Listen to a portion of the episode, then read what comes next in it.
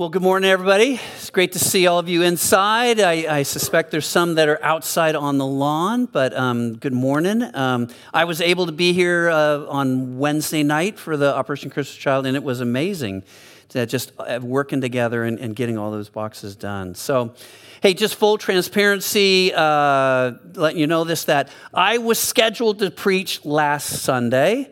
But uh, a few weeks ago, a month ago maybe even, we found that we had the opportunity to have the, a couple folks from China be here, and we interviewed them last week, which was just spectacular. And it fits so well with the persecuted church and, and praying for that. So when Chris said, Hey, can you give up your week preaching? I said, Sure, no problem. That's not a big deal. And Chris was scheduled to preach today and was all prepared and ready to go and then texted me on Thursday and said, Hey, I'm not feeling so good. Can you preach? I'm like, I guess, sure. So, and I don't know if it's been like this for you, and Chris has said this a lot, but that now that we're studying um, City of Angels and all that, it's like every time I read scripture, I see angels everywhere. Um, it's sort of like um, my daughter Sarah lives up in Seattle, and she recently had to get a new car or a new used car for her, and she got a Honda Fit and told me about it, told Nancy and I about it. And now every time we drive anywhere, all we see are Honda Fits everywhere, right? So it's sort of the same thing with the angel thing going on for me is that, yeah, I can, I can preach because I've been reading, I've been studying, and I've got some stuff to say. And then the other thing I'll tell you that I'm doing, just in my kind of morning routine, um, I'm going through this curriculum, the program called Rooted. Um, now, I've heard about Rooted for a long time, had never gone through it myself. Our church had never gone through it. I know that Grace went through it. So, like, how many folks have gone through Rooted? I just want to say, okay, a bunch. Okay, this is great. So, we as a church are planning on doing this uh, in January, second part of January, starting rooted, as many rooted groups as we can. And I'm going to lead one of them. So, I figured, well, I should probably study the material before I lead the group. So, um, I've been going through rooted, and it just so happens I'm in week five. And week five of rooted is there is an enemy. There is an enemy. So that's what, that's what I want to talk about today. I've, I've seen this in scripture with the angels and all that stuff. And so if you have a Bible, you can turn in your Bible to Matthew chapter 4. We're going to look at the first uh, 11 verses or so. If you are have a phone and you want to look up the scriptures on your phone, go ahead as long as you can not watch football games on there too, so which I'm not sure I could withstand that temptation. So, um, what we're going to look at today is um, uh, right before it, it's really important to put it in context. So, right before what we're going to read, Jesus is baptized by John the Baptist. And it says that when Jesus came up out of the water, it says that heaven was opened up for him. He saw the Holy Spirit coming down as a dove to him. And he says that he hears his father's voice say to him, You are my son, whom I love. In you I am well pleased. Okay, that is the final thing of this of the baptism story. And then we get to Matthew chapter 4, verse 1, and it says this. Then Jesus, right after the baptism, then Jesus was led by the Spirit into the desert to be tempted by the devil. After fasting 40 days and 40 nights, he was hungry. The tempter came to him and said, If you are the Son of God, tell these stones to become bread. Jesus answered, It is written, Man does not live on bread alone, but on every word that comes from the mouth of God. Then the devil took him to the holy city and had him stand on the highest point of the temple. If you are the Son of God, he said, throw yourself down, for it is written, he will command his angels concerning you, and they will lift you up in their hands so that you will not strike your foot against a stone. Jesus answered him, It is also written, Do not put the Lord your God to the test. Again, the devil took him to a very high mountain and showed him all the kingdoms of the world and their splendor. All this I will give you, he said, if you will bow down and worship me. Jesus said to him, Away from me, Satan, for it is written, Worship the Lord your God and serve him only. Then the devil left him, and angels came and attended him. See that? They're the angels right there at the end of the temptation narrative. That he's gone through all of this 40 days in the desert, all of these temptations from Satan, and it says that angels attended him. Now, keep your finger there in Matthew 4. Move ahead to Luke chapter 4, and we're just going to look at one verse, verse 13. It's the same narrative. It's Luke's rendition, it's Luke's narrative of what had happened to Jesus. And at the end of it, it's very, very similar to Matthew in terms of the different temptations he faces. But then Luke chapter 4, verse 13 says this When the devil had finished all this tempting, he left him until an opportune time. It's so interesting to me, these two statements at the conclusion, at the summary of the temptation accounts are, are, a little different, right? In Matthew, it says that the devil left and angels came and attended him. In Luke, it says that the devil left him, that Satan left him, but he was looking for a more opportune time. I just feel like my life is like that often right? There, there's weeks and days and moments when, when I feel like I'm attended by angels and everything is good and there's no real conflicts I have to deal with and my decision making is good and all that. And it just feels like life is pretty good. And then there's other times where I feel like the devil's been looking for an opportune time and I'm struggling and there are days and weeks and moments when I'm angry or I feel sorry for myself or I'm kind of out of sorts relationally or I make decisions that just aren't very good. And life is just this conflict, this struggle of those two, I believe, where we are uh, attended by angels and things are good. And Satan has found an opportune time to kind of come in and just get at us. And, I've heard this years ago, and I think it's just important for us to think this through that, that there are t- certain moments in our life where Satan does look for an opportune time. And, and this comes from Alcoholics Anonymous, this little acronym, it's HALT. That you don't allow yourself to get too hungry, angry, lonely, or tired. Right? And it's not just being hungry for food, it can be hungry for just other things, for stuff, for relationship, even for things like that. That if we get too hungry, that's an opportunity for the Lord or for Satan to get in at us. Angry, we can be angry at somebody else, or we can be angry with, for, at ourselves, and we open ourselves up to what Satan wants to do. Lonely, we can isolate ourselves, and man, it's sort of like, uh, you know how you see those. Um, those documentaries in Africa where the lions are chasing all the little things. And if they can get one of those little wildebeests kind of off by themselves, that's the one they go after. And when we isolate ourselves, the same thing happens to us. And then just tired.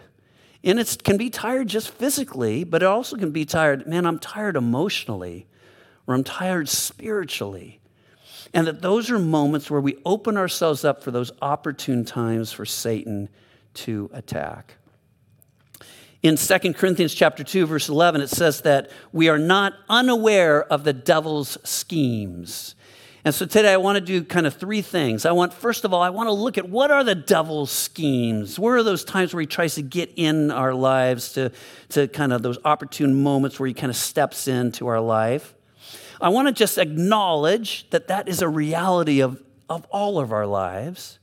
And then I want to, us to bring that to the feet of Jesus. And it's a beautiful thing about today is that we're going to be taking communion together. And that'll be the final thing that we do. And that will be a wonderful, wonderful just picture of us bringing ourselves and our junk and our messed up selves right to Jesus and say, Here I am. So that's where we're going to go today. So that's what's happening. So in the baptism of Jesus, he hears from God the Father, you are my son, whom I love. With you I am well pleased. And that voice from God speaks of who Jesus, what his Jesus' identity is. This is who you are. You are the Son of God. It speaks of relationship. I love you. And it speaks of purpose. With you I am well pleased. And then when we go through the temptation narrative, we'll see that Satan tries to attack each of those areas that, that Jesus has just heard from his Father. That that's what he's trying to do. So it starts out this way it says, Then Jesus was led by the Spirit into the desert to be tempted by the devil. Have you ever read that and thought, that's really weird? Why would the Spirit take Jesus into the desert to be tempted? I mean, it doesn't say, and then the devil grabbed Jesus and led him into the desert to be. No, it says the Spirit of God led Jesus into the desert to be tempted by the devil. And I've often wondered why does he go through this? And see, I don't think it's that the Father is thinking, well, let's just see how strong the Son really is. Because God the Father and God the Son have been with each other for all of eternity. They know each other really well. Jesus knows that his Father loves him. The Father knows how strong Jesus is. So it's not that God is trying to test his Son so much. And it's not so much that, that Jesus needs to know, well, I really am strong enough to do. No, he already knows this. Jesus was sent into the desert to be tempted for you and I. That's why he was sent. It's pretty wild. It's for you and I. So that we would have a high priest, that we would have a Savior who has been tempted in every way that you and I have been, who understands our weaknesses. That's why Jesus spent those 40 days in the desert. It was for you and I to know that He understands. And the devil's schemes are an attempt to dismantle the identity, relationship, and purpose that Jesus had just heard at the baptism. That's what he's trying to do. And so what he's trying will try to do with you. He will try to get you to think that you are not really a son of, or daughter of God. He'll try to get you to a place where he'll wonder, you'll wonder, gosh, I wonder if God really does love me. He'll get you to a place where you're like, well, I really don't matter or have a purpose here. That's what he's trying to do here with Jesus. So the first thing he says is this If you are the Son of God, tell these stones to become bread if you are the Son of God. I know you heard that from your father, but you know, are you really? Have you really thought, are you the Son of God? And then he says, turn these stones into bread. And basically, he says to flee, feed your flesh and not your soul. Take care of yourself. Obviously, the Father has forgotten about you out here, He hasn't fed you. Take care of it yourself. This is uh, really the sin that we call the lust of the flesh. That whatever I really need for my own pleasure or my own comfort, I'm going to grab a hold of. And that is what Satan is trying to do with Jesus. Is to get him to question whether the Father really cares for him and just to take things into his own hands. Jesus responds with scripture and says, Man does not live on bread alone, but every word that comes out of the mouth of God. Which reminds us just how important it is for you and I to know scripture, to have it in our heart and in our mind, so that we can think this through and meditate on it when we face the temptations that we will obviously face. So then the second thing he does is this. Then the devil took Jesus to the holy city and had him stand on the highest point of the temple. He says to him, If you are the Son of God, then throw yourself down, for it is written, He will command His angels concerning you, and they will lift you up in their hands, so that you will not strike your foot against a stone. Again, are you really the Son of God? And then Satan takes him up onto the highest point in the temple in Jerusalem, right? And he says, Throw yourself down. And, and Henry Nouwen calls this the, the sin to be spectacular. Because what happens then is it's like, oh, everybody, look at me. Look what I can do here. And the crazy thing is that Satan even tries to use scripture to tempt Jesus. That, that Satan can twist scripture in such a way that we can become confused sometimes, right? So the folks will be on you. Can you imagine what this would be like if you were to be up there on the top of the temple, the highest point in the largest city, and people are looking, going, What's going on? Well, some guy's up on the top of the temple, I don't know. And then all of a sudden you jump off and you come down and you come down and you just start floating down and you land very lightly on the ground. The place would go crazy. People would start coming over and go, Wow, that's amazing. Who are you? What's going on? It's the sin of pride. It's the sin of pride. Look at me. I can do this. Then Jesus says, It is also written, Do not put the Lord your God to the test. And then finally, he does this. Again, the devil took Jesus to a very high mountain, showed him all the kingdoms of the world in their splendor, and said, All this I will give you if you will just bow down and worship me. Showed him everything, all the kingdoms and the splendor and all that stuff, and it could all be yours, Jesus. And uh, Nouwen, Henry Nouwen calls this the, the temptation of power. That you would have status and power and wealth and everything you might need could be given to you right now.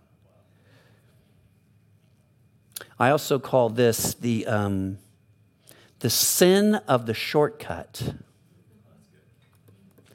You see, because Jesus one day is going to have all the kingdoms, it's all going to be his. Right? We know this that one day every knee will bow in heaven and earth and under earth, and every tongue confess that Jesus is Lord. One day he will be that one that oversees every kingdom and everything. But what Satan is saying to him is, Look, we know you're going to get that someday, but hey, don't go through all this other stuff that your father wants you to go through. Don't try to get some disciples. Don't heal folks. Don't and especially don't get arrested and crucified on a cross. You don't have to go through that stuff. I'll give it to you right now. The sin of the shortcut. And we face it all the time. Face it all the time. Then Jesus replies again, Away from me, Satan. For it is written, Worship the Lord your God and serve him only. So, the three schemes of the devil that we see here is the, the lust of the flesh, that all that matters is my pleasure. And then the pride of life, which says, Look at me. And then the lust of the eyes, which is, Look at what I could have, should have, and must have. And those are his ways with us. So Jesus comes out and um, of the desert and he is out of the temptation, and, and really he spiritually is strengthened. And he continues his ministry from that point on. But for you and I, it's more difficult. In fact, I think um, there, there will be times in Jesus' ministry where he is tempted right? It says that Satan looked for opportune times to tempt Jesus, and he will tempt him at other points. There's there's a point where um, he's teaching, and the crowd is so excited about him that they come and they say, Let's make you our king, right? And, and Jesus says, Oh, no, no, no, that's not why I've come. But what a temptation to become the king. And then, then there's another time, it's really well known, it's when Jesus said, Hey, we're going to go to Jerusalem. I'm going to be arrested. I'm going to be tried, and then I'm going to be crucified. And Peter said, No, no, no, no, no, not you. And Jesus even says, Get behind me, Satan. He saw the temptation that was there. And, and I just kind of think that we don't see many times in Scripture when Satan tries to tempt Jesus because I think he's like, well, that first time didn't go so well. I'm not even sure I want to try again. But with you and I, right, it's a whole lot more daily sort of struggle with us that we open ourselves up for those opportunities often. And I experience the temptation of the devil's schemes every day. And my life really is this kind of mixture of experiencing the encouragement of the angels and the Spirit in my life and struggling with the temptations and the struggles that Satan wants to bring. And that we just live in this really difficult time. But here's the good news. And there's lots of good news, actually. We're in really good company. The Apostle Paul struggled just like you and I do. Romans chapter 7, he writes about it. Here's what he says I know that nothing good lives in me, that is, in my sinful nature, for I have the desire to do what is good, but I cannot carry it out. For what I do is not the good I want to do. No, the evil I do is n- not what I want to do, but this I keep on doing. Now, if I do not, now, if I do what I do not want to do, it is no longer I who do it, but it is sin living in me that does it. Right? Apostle Paul, one of the greatest Christians of all time, started churches all over the place. He says, You know what? I don't know why I do what I do. The good I want to do, I end up not doing. And the evil I don't want to do, that's what I end up doing. It's this, this incredible struggle he's facing and experiencing. And then he gets to a place in verse 24 of chapter 7 of Romans, and he says, What a wretched man I am. Who will rescue me from this body of death? I, I'm a wretched man. And then he answers himself. He says, Thanks be to God through Jesus Christ our Lord. That it is only through Jesus that we can overcome this. It's only through Jesus that we can deal with the temptations and the struggle and the sin that we have in our lives. And then he gets to Romans 8 and says this Therefore, there is now no condemnation for those who are in Christ Jesus, because through Christ Jesus, the law of the Spirit of life has set me free from the law of sin and death. For what the law was powerless to do, in that it was weakened by sinful nature, God did by sending his own Son in the likeness of sinful man to be a sin offering. There's no condemnation. Isn't that great news? I mean, we know what it means to be condemned, right? There's a, there's a, a building and a, and a big old sticker on it that says, This building has been condemned. It means that you no longer can live in it. It means that it's going to be torn down, it's going to fall down. You just can't be there. And, and Paul says that we are not condemned, even in our sinful state.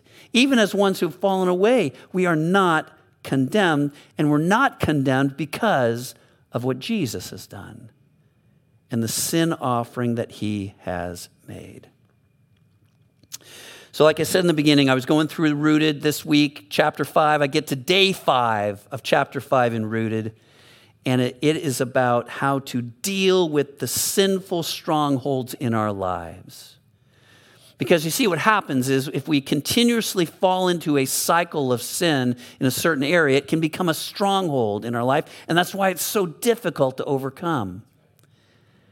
And then they give three really important steps on how to deal with that stronghold in your life. And the first one is this honesty and confession. And then as I'm reading this and I was thinking about Romans 7 and 8 and all that, I realized this is exactly what Paul does. He goes through these three steps. The first one is honesty and confession. It's like, look, why do I do what I do? He takes a look at his life. So often we just kind of go through life without taking a pause to say, why am I doing what I'm doing? Why am I responding the way I respond? Why am I treating that person the way I do? And yet Paul stops and goes, Why am I doing this? I don't want to do what I'm doing. And that's, that's the honesty that we all need. And then he confesses that this is who he is. And then the second step in the rooted deal is to surrender and repentance. And, and in that verse 24, where he says, What a wretched man am, am I? Who will rescue me from this body of death? Thanks be to God through Jesus Christ our Lord. It's like he finally gave up. He said, I can't do it on my own. I surrender, I give up. Um, John Ortberg is a pastor. In fact, a really fun fact for our church is that he was the first pastor of this church. Well, there was probably others back because you were back in 1901. So, um, but John Ortberg was the first pastor of Horizons Community Church that became Baseline, that now is Hope City Church. And John Ortberg has a, a morning deal that he does, but he's created what he calls and kind of an online, and it's called the Fellowship of the Withered Hand. And he gets that title from where Jesus heals the man on the Sabbath who has a withered hand, but he, Jesus asks the man with the withered hand to come forward in front of everybody and show his hand. And John Ortberg says that all of us are like that man with the withered hand. We've all have some type of shame. We all have something that just we know isn't right. And so it's this fellowship of the withered hand. And then he has a mantra that he says often, and it's, it's well known in other circles too, but it's this I can't. God can. I think I'll let him.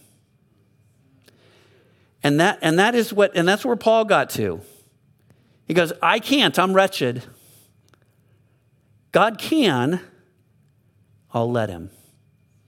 I'll let him be the one that changes me, that heals me, that brings hope into my life. And then the final part of the rooted deal is called accountability and freedom. That we were never meant to do this life on our own. We were never supposed to try and just trudge through this and try and pull ourselves up by our bootstraps. We need one another around us. We need a, a small group. We need spiritual friendships. We need all of that to help us deal with the stuff of our lives. And then you talk about freedom, right? There is therefore no condemnation for those who are in Christ Jesus. No condemnation. You have freedom in Christ.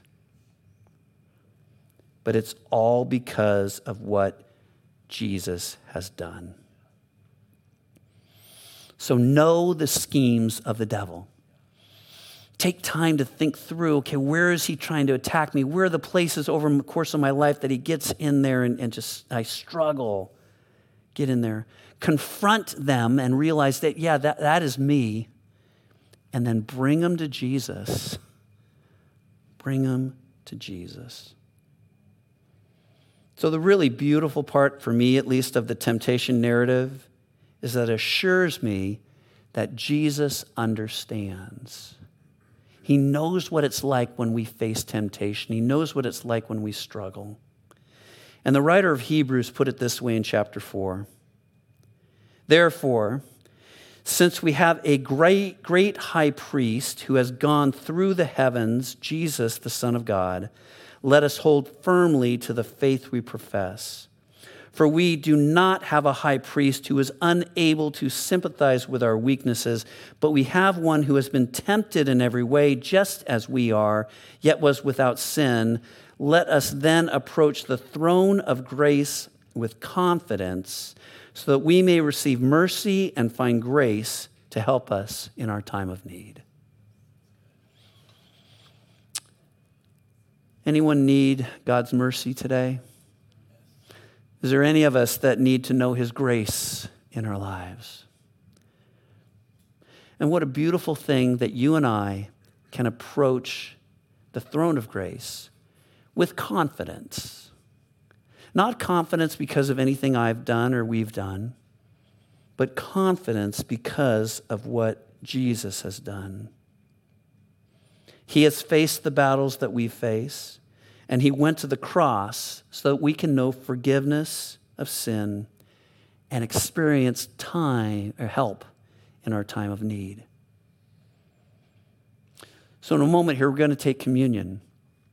And when we take communion, I would encourage you to hold on to the communion elements as we sing to really think through okay, Lord, where are you meeting me in this time? So I'll invite Amanda and her and the band to come back up front, and then the uh, the greeters are going to hand out the elements. Hold on to them. We'll sing, and then we'll take it together at the end. But but know this that we are called to examine our lives, that we are called to be men and women who uh, seek after God and, and that He wants us to bring ourselves to Him. He wants us to bring our broken, messed up, hurting selves to Him and just honestly say, Here I am. So let me pray for us. So, Lord, thank you that you have gone through what we've gone through. Thank you that you've experienced what we experience. And thank you that you have made a way through the cross that we can know grace, mercy, and forgiveness. We're so thankful for your love, Lord. So thankful for that. And it is in the name of Jesus that we pray. Amen.